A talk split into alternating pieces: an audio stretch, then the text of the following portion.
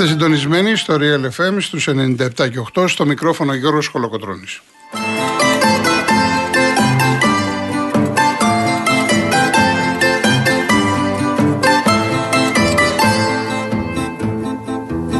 Τηλέφωνο επικοινωνίας 211-200-8200.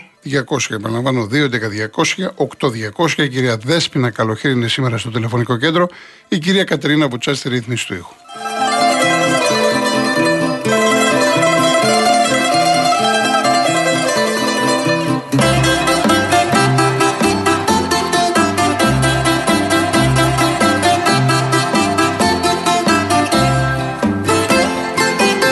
Άλλοι τρόποι επικοινωνίες, με SMS, real κενό, γράφετε αυτό που θέλετε, το στέλνετε στο 19600, email studio, papakirialfm.gr.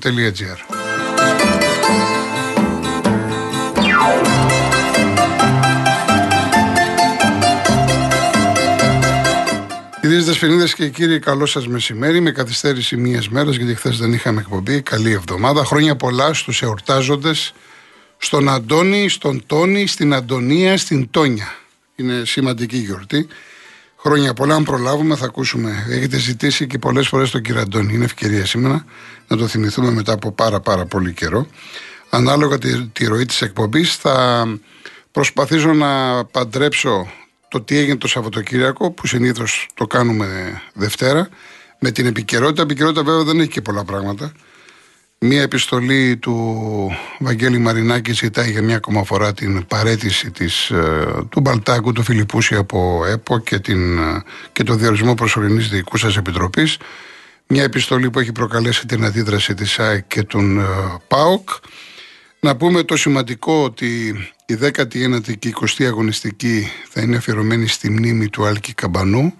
1 Φλεβάρη συμπληρώνεται ένας χρόνος και αύριο μάλιστα αρχίζει στη Θεσσαλονίκη η δίκη για τη δολοφονία του Άλκη με δρακόντια μέτρα ασφαλείας. Από εκεί και πέρα με τα γραφικά έχουμε πάρα πολλά σενάρια σε όλη την Ευρώπη και για παίκτες του Ολυμπιακού κυρίως, από πού να αρχίσουμε και από πού να τελειώσουμε, για Χάμες, για Μαρσέλο, για Ρέαψουκ, Σουάζοε, πάρα πολλά πράγματα, το οποίος τελικά κατέληξε στην Τουλούς. Ένας παίκτης Αλβανός της Κόνιας Πόρεω, το Τσεκίτσκι για την Τουρκία, για τον Παναθηναϊκό το Λίγκρ, ο οποίος είναι Τσέχος της Λάβιας Πράγας, ο Όφι πήρε τον Μπάκιτς, καλή μεταγραφή αυτή, ο Βόλος πήρε τον Πυρές, έναν Βραζιλιάνο, ο ΠΑΟΚ παίζει εδώ και 2-3 μέρες το όνομα του Λάριν, του Καναδού, θα τα δούμε όλα αυτά, αλλά θα ξεκινήσουμε πρώτα έτσι συμπυκνωμένα το τι έγινε το Σαββατοκύριακο και φυσικά περιμένω και τις δικές σας τοποθετήσεις.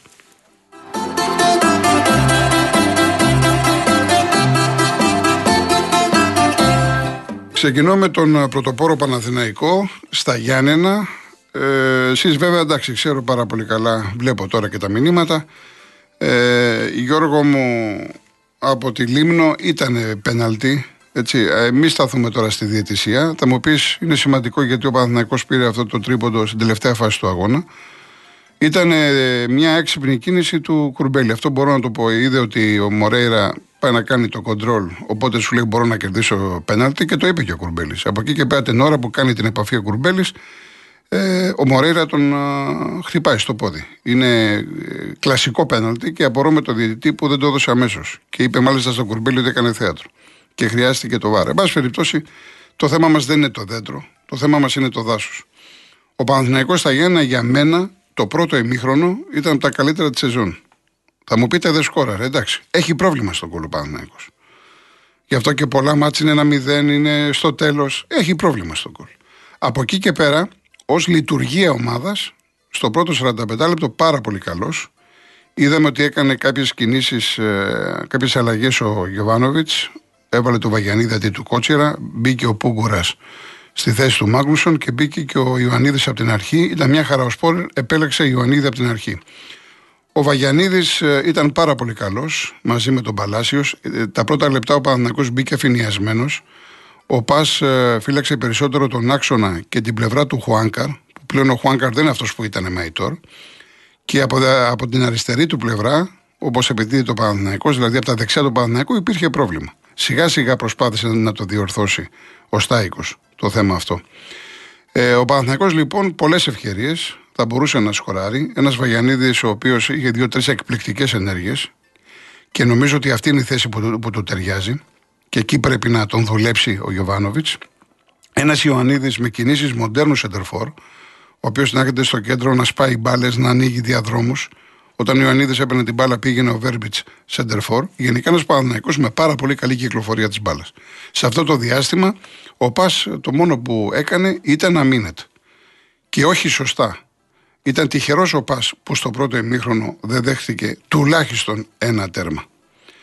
Αντίθετα στην επανάληψη και μετά το 58-59 που έριξε και το Σπόραρα, έπαιξε δηλαδή άλλαξε σε 4-4-2 Γιοβάνοβιτς, εκεί μειώθηκαν οι ευκαιρίες του Παναθηναϊκού και μειώθηκαν διότι ο Ιωαννίδης παίζοντας έναν άλλο ρόλο και όχι του βασικού σεντερφόρ δεν του πήγε στο συγκεκριμένο μάτς, ενώ σε άλλους αγώνες του έχει πάει. Ο ΠΑΣ φύλαξε καλύτερα τα νότα του.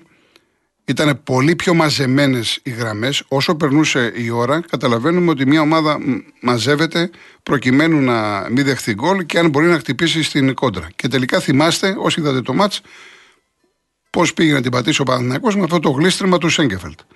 Εκεί θα μπορούσε ο Μπάλα να στείλει την μπάλα στα δίδια και όχι στο δοκάρι, και μάλιστα στη συνέχεια ο Πόγκουρας κάνει και την απόκριση του αγώνα. Ήταν διπλή ευκαιρία ουσιαστικά για τον Μπας Γιάννενα. Γι' αυτό λέμε ότι στο ποδόσφαιρο δεν ξέρεις τι σου ξημερώνει, όχι το επόμενο παιχνίδι, η επόμενη φάση. Και ήρθε λοιπόν αυτό το πέναλτι στο τέλος. Θα συμφωνήσω ότι ο Παναθηναϊκός έχει πάρει πολλά πέναλτι, θα συμφωνήσω ότι έχει πάρει πολλούς βαθμούς, αλλά ήταν πέναλτι. Και το πέναλτι είναι μέσα σε ένα παιχνίδι. Τεράστια νίκη, δεν το συζητάμε. Άλλο να είσαι συν 4 και να είσαι συν 1. Και αν δεν κέρδιζε ο Παναθηναϊκός, να ξέρετε ότι θα υπήρχε μεγάλο ψυχολογικό πρόβλημα στην ομάδα με την έναρξη του δευτέρου γύρου. Πήρε λοιπόν μια τεράστια νίκη που αυτό θα τον βοηθήσει και αύριο και στο κύπελλο, ενδεχομένως αύριο με τον ΠΑΟΚ. Όχι ότι καίγεται τόσο ο Παναθηναϊκός, ο Παναθηναϊκός καίγεται για το πρωτάθλημα. Όχι ότι είναι αδιάφορος για το κύπελλο, αλλά προτεραιότητα είναι το πρωτάθλημα, δεν το συζητάμε. Θα τα πούμε αύριο για τους αγώνες κυπέλλου. Αλλά είναι μια νίκη που την είχε ανάγκη όλο το κλαμπ, την είχε ανάγκη και ο κόσμος. Σε μια έδρα που είχε να κερδίσει από το 16-17 πάρα πολλά χρόνια. Μάλιστα τελευταία φορά είχε σκοράρει ο Μπέρκ, να φανταστείτε. Άρα λοιπόν καταλαβαίνουμε όλοι πόσο σημαντικό είναι για τον Παναθηναϊκό ότι πήρε το μάτς και μάλιστα δεν δέχτηκε τέρμα από τον Μπας Γιάννενα, ο οποίος Μπας Γιάννενα γύρισε τον αγώνα με τον Ολυμπιακό. Το 2-0-2-2, θα μπορούσε να το κάνει και 3-2 και νίκησε και την ΑΕΚ. Άρα δηλαδή σε αυτή την έδρα, χωρίς κόσμο θα μου πει κάποιος, εντάξει, χωρίς κόσμο, ο Παναθηναϊκός με τον ΑΒΓ τρόπο κατάφερε να πάρει το μάτς.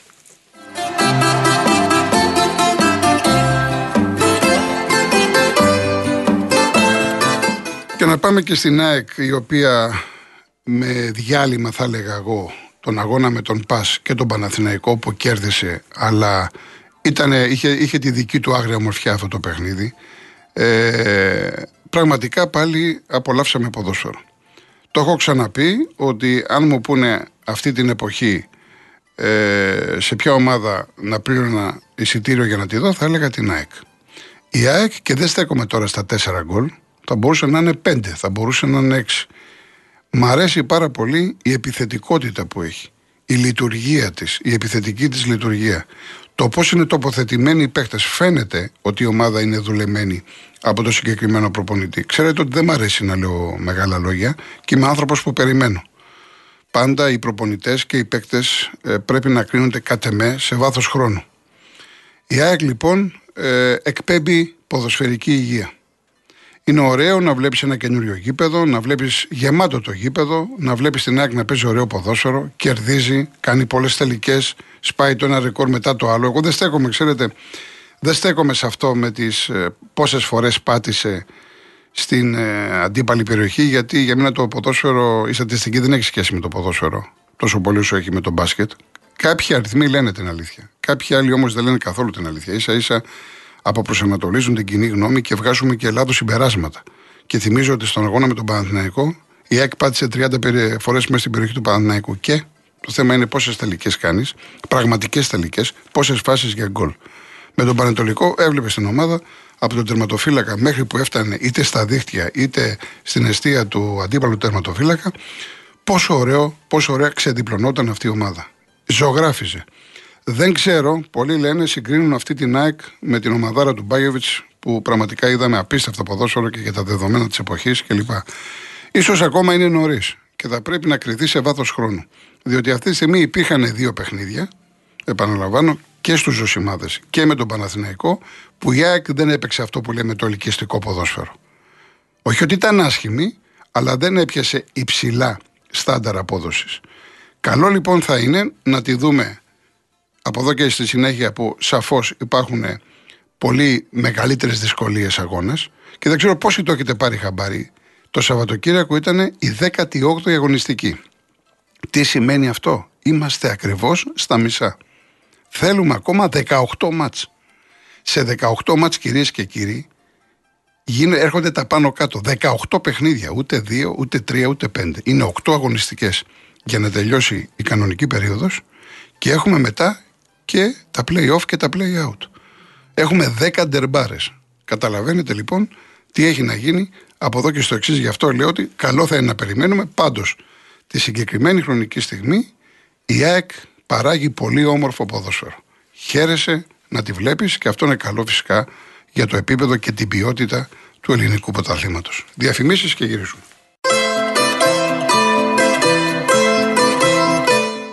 Λοιπόν, συνεχίζουμε τον Ολυμπιακό. Βλέπω και τα μηνύματά σας. Στέλιο μου, όχι, δεν ήμουνα χθες στην κηδεία του Τέος. Όχι, δεν ήμουνα.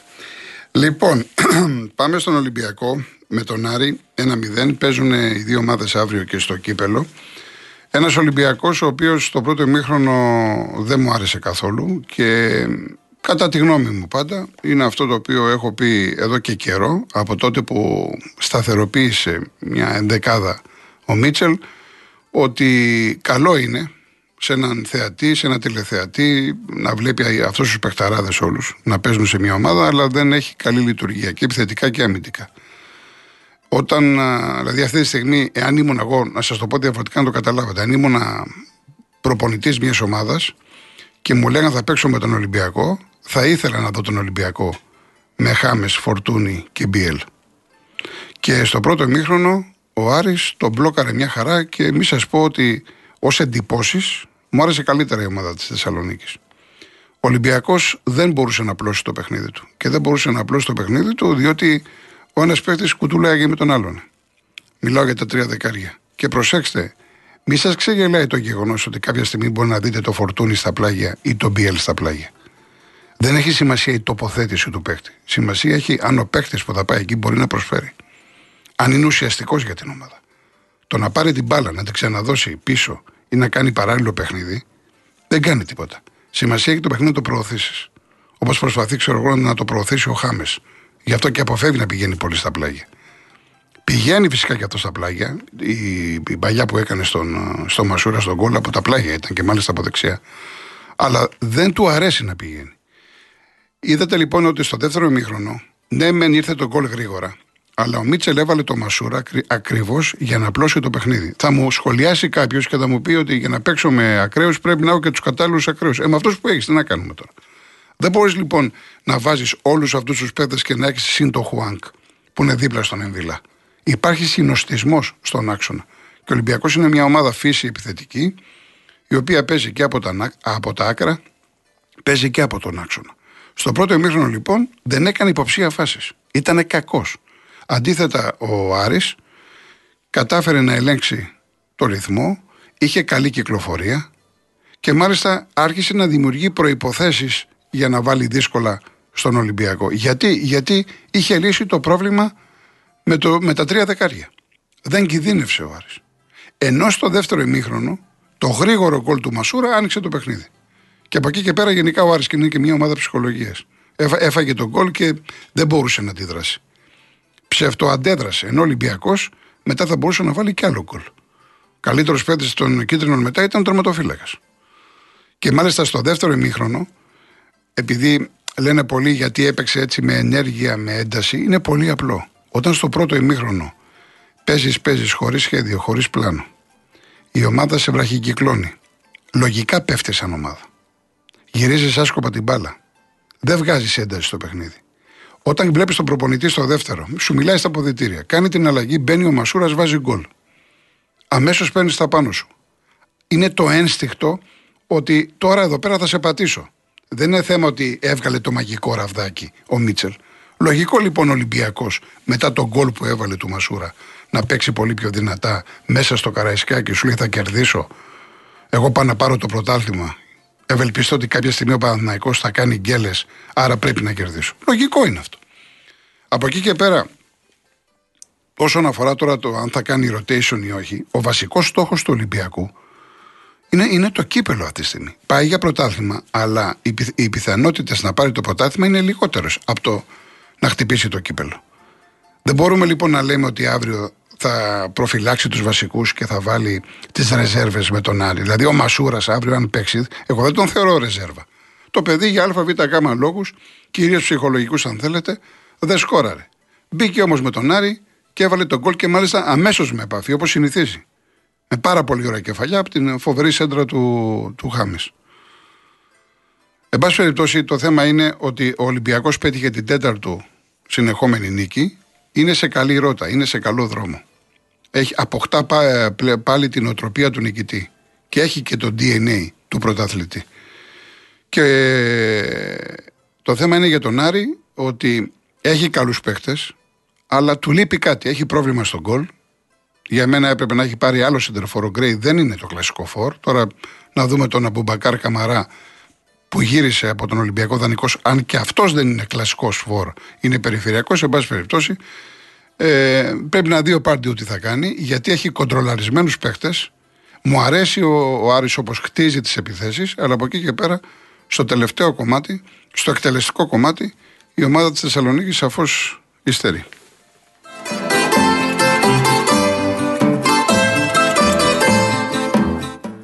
Τώρα για Χουάνκ που με ρωτάτε, η Ίντερ είναι λογικό. Σας έχω ξαναπεί ότι ο Χουάνκ είναι ένας πολύ μεγάλος παίκτης. Πολύ μεγάλος παίκτης. Για μένα αυτή τη στιγμή προσωπικά ο Χολοκοτρώνης μιλάμε το καλύτερο χάφ του πρωταθλήματος. Χαίρομαι να τον βλέπω. Έτσι. Λοιπόν, λογικό λοιπόν είναι η Ίντερ και η κάθε Ίντερ να έρθουν να τον δει. Μιλάμε για έναν παίκτη που τον είδαμε και στο Κατάρ. Είναι πολύ καλός παίκτης. Δεν σημαίνει ότι επειδή έχετε μια ομάδα ότι φεύγει. Και άμα αρχίσω τώρα να λέμε, υπάρχουν δημοσίευματα για τον Μαρσέλο, πάει στο Λος Άντζελες, υπάρχει για τον Χάμες κάθε μέρα. Συνέχεια δημοσιεύματα έχουμε. Το ότι ήρθε η Ίντερ να το δει, εντάξει, να ξέρετε ότι πολλές ομάδες έρχονται χωρίς να το λένε επίσημα. Υπάρχουν ομάδες οι οποίες στέλνουν ειδοποίηση, ας πούμε στον Ολυμπιακό, θα έρθει άνθρωπος μας για το μάτς. Μπορεί να προσδιορίσει τον παίκτη που θέλει να δει. Υπάρχουν και άνθρωποι από το εξωτερικό που πληρώνουν κανονικά εισιτήρια, μπαίνουν μέσα και δεν λένε σε κανένα τίποτα. Τώρα λέμε για αυτό το οποίο γνωρίζουμε, ότι ήρθε η Ίντερ να δει το Χουάνκ. Πάντως δεν είναι έκπληξη αυτή τη στιγμή, δεν λέω για το Γενάρη, για το καλοκαίρι ο Χουάνκ που έχει πολιετές σύμφωνα με τον Ολυμπιακό να πουληθεί αν έρθει μια καλή πρόταση. Λογικό είναι. Λοιπόν, πάω κόφι, ένα μάτς που ο Όφι θα μπορούσε να κερδίσει. Καταρχάς εγώ χάρηκα για τον Όφι. Επειδή εντάξει, έχω και μια ευαισθησία, διότι σας έχω ξαναπεί ότι έχει περάσει ο πατέρας μου από εκεί, έχει φορέσει αυτή τη φανέλα. Ο Όφι, ο οποίος βάσει ευκαιριών άξιζε και την νίκη. Είχε δύο με τον Τίκο, μία στο πρώτο ημίχρονο, μία στο δεύτερο, και η τελευταία φάση του αγώνα ήταν το δοκάρι που είχε ο Περέα. Βάσει ευκαιριών. Βάσει εικόνας που ο ΠΑΟΚ είχε σαφώς τον πρώτο λόγο. Και ο ΠΑΟΚ θα μπορούσε να σκοράρει. Είχε δύο-τρεις περιπτώσεις με τον Ολιβέηρα. Μάλιστα, η μία ήταν πολύ δύσκολη απόκρουση από τον Μανδά, από τον τερματοφύλακα του Όφι. Ο ΠΑΟΚ είναι μια ομάδα που έχει αλλάξει το στυλ του παιχνιδιού του. Παίζει πιο γρήγορο, παίζει πιο άμεσο ποδόσφαιρο. Έχει βοηθήσει ότι ο Αουγκούστο έχει γυρίσει σε θέση εξάρι, χωρίς να είναι το κλασικό εξάρι, και έχει μπροστά του είτε τον Σβάμπ είτε τον Ντάντας. Υπάρχει η τριάδα με Νάρη, Ζίβκοβιτς και Κωνσταντέλια, ή τον Ολιβέηρα που είναι σε καλή κατάσταση γενικά. Αλλά αν αυτός ο ΠΑΟΚ που βλέπουμε τώρα και δεν παίζει όπως παλιά το ανούσιο, το παράλληλο ποδόσφαιρο και το αργό ποδόσφαιρο, το προβλέψιμο ποδόσφαιρο, είχε ένα γκολτσί, πώς πήρε το πρωτάθλημα τότε και είχε τον Μπρίγιοβιτς, από όπου και να σούταρε κεφαλιές όλα πηγαίναν μέσα. Αν είχε γκολτσί, ο ΠΑΟΚ θα είχε τουλάχιστον από 4 ως 6 πόντους παραπάνω. Ο ΠΑΟΚ πληρώνει την έλλειψη γκολτζή ή αν θέλετε την έλλειψη παίκτη που να είναι πολύ καλός στο σκοράρισμα. Από εκεί και πέρα, επαναλαμβάνω, εντάξει, οι γκέλες είναι μέσα στο πρόγραμμα, αν θεωρείται γκέλα, γιατί θα δούμε πάρα πολλά. Ας πούμε και η ΑΕΚ την πάτησε από τα Γιάννενα. Και ο Ολυμπιακός την πάτησε από τα Γιάννενα. Ο Παναθηναϊκός δεν κέρδισε τον Ιωνικό, την τελευταία ομάδα στο Ποτάλιν. Γι' αυτό λέω η λέξη γκέλα πρέπει να τη βάζουμε σε εισαγωγικά. Ο ΠΑΟΚ λοιπόν θα μπορούσε να κερδίσει, αλλά θα μπορούσε και να χάσει τον αγώνα αυτό με τον Όφη. Είναι πάντως θετικό για τον ΠΑΟΚ, για τα δεδομένα, για το κλίμα, ότι μετά το τέλος του αγώνα ο κόσμος χειροκρότησε, γιατί συνήθως γιουχάρουνε, φωνάζουν. Τι σημαίνει ότι χειροκρότησε? Σημαίνει ότι έμειναν ικανοποιημένοι οι θεατές από αυτό που είδαν, από την προσπάθεια του ΠΑΟΚ να κερδίσει τον αγώνα. Έτρεξε, πίεσε, έκανε μια καλή εμφάνιση. Δεν ήρθε. Μπάλα είναι, δεν ήρθε. Θα μπορούσε, επαναλαμβάνω, να χάσει το παιχνίδι. Τώρα, αυτός ο Τάισον που είπαμε, που τον ξέρουμε, είναι καλός παίκτης, ενδεχομένως να είναι στην αποστολή αύριο με τον Παναθηναϊκό, όχι να παίξει. Σαφώς ο Λουτσέσκου για να τον βάλει στην αποστολή σημαίνει ότι κάτι είδε. Αυτό θα το ξέρουμε, θα το δούμε αύριο στην Τούμπα, στον αγώνα, εάν θα παίξει. Από εκεί και πέρα, ο Λάριν είναι ένας καλός παίκτης. Το όνομά του παίζει τώρα περίπου 1,5-2 χρόνια. Και για Ολυμπιακό έχει παίξει, είχε ακουστεί και για ΑΕΚ, τώρα για ΠΑΟΚ. Τον είδαμε και ήταν και στην αποστολή της Εθνικής Καναδάς στο Μουντιάλ. Παίκτης της Club Breeze, στα 27 του. Είναι καλός παίκτης. Έχει ακριβώς συμβόλαιο. Και από ό,τι πληροφορούμε, έχει μπει στη μέση και η Κάντιθα από την Ισπανία. Είναι μια περίπτωση που ο ΠΑΟΚ τη δουλεύει εδώ και αρκετές μέρες. Θέλει σεντερφόρ, έτσι. Θέλει και άλλους παίκτες, αλλά Γενάρη δεν είναι εύκολο να βρεις τους παίκτες τους οποίους έχεις ανάγκη. Ιωνικός Βόλος χθες. Το μεγάλο διπλό του Βόλου, αφενός μεν πέρασε πάλι τον Άρη, για τον Ιωνικό είναι ένα φοβερό χτύπημα αυτό, διότι υποτίθεται θα πρέπει να πάρεις τα μάτς στην έδρα σου και ό,τι τσιμπήσεις εκτός έδρας, οι ομάδες οι οποίες είναι 2 από τις 3, έτσι δείχνουν μέχρι τώρα, 18 διαγωνιστική είναι, Λιβαδιά, Λαμία, Ιωνικός, ένας θα σωθεί, οι άλλοι έχουν ξεφύγει. Όφι και από εκεί έχει ξεφύγει. Γιάννενα έχουν ξεφύγει. Άρα μένει Λεβαδιακός, Λαμία, Ιωνικός. Και τώρα μάλιστα έχει Λεβαδιακό Λαμία. Και έχει και Λαμία Ιωνικό. Εσύ, σαν Ιωνικός, πρέπει να πάρεις αυτά τα μάτσα. Έπρεπε χθες τον αγώνα με τον Βόλο να τον πάρεις. Είναι πολύ δύσκολη η κατάσταση. Δεν ξέρω αν πρέπει να χρησιμοποιήσω τη λέξη θαύμα, αλλά για τον Ιωνικό που πέρυσι εντυπωσίασε, ήταν πάρα πολύ καλός. Με αρκετούς, σχεδόν με τους ίδιους παίχτες, βλέπουμε μια άλλη ομάδα. Ενδεχομένως η εικόνα της να ήταν να έχει ακόμα 2-3 πόντους. Ενδεχομένως. Χθες θα μπορούσε να σκοράρει, αλλά και που έχασε δεν είναι έκπληξη.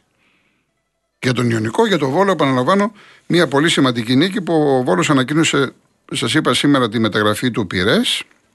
Είναι ένας Βραζιλιάνος μεσοπιθετικός στα 27 του, δανεικός από την Ντνίπρο, από την Ουκρανία, ο οποίος έχει περάσει από πολλές ομάδες και από την Αυστρία και είναι χαρακτηριστικό ότι έχει φορέσει φανέλα Σάλτσμπουργκ, Αούστρια. Λέγονται πάρα πολύ καλά λόγια για το συγκεκριμένο παίκτη. Ο Βόλος μας έχει μάθει και κάνει καλές μεταγραφικές κινήσεις. Θα τον δούμε και θα πούμε περισσότερα. Λοιπόν, επίσης να πω για τον Όφη ότι παίρνει τον Μπάκιτς, 29χρονος Μαυροβούνιος που έχει περάσει από Ιταλία. Και όταν έχεις φορέσει την φανέλα της Φιωρεντίνα, της Τωρίνο, σημαίνει ότι πρέπει να είσαι καλός παίκτης. Δεν το γνωρίζω, αλλά το βιογραφικό του είναι κεντρικός μέσος. Είναι καλός στα 29 του Όφη. Λοιπόν, πάμε σε διαφημίσεις, ειδήσεις και γυρίζουμε.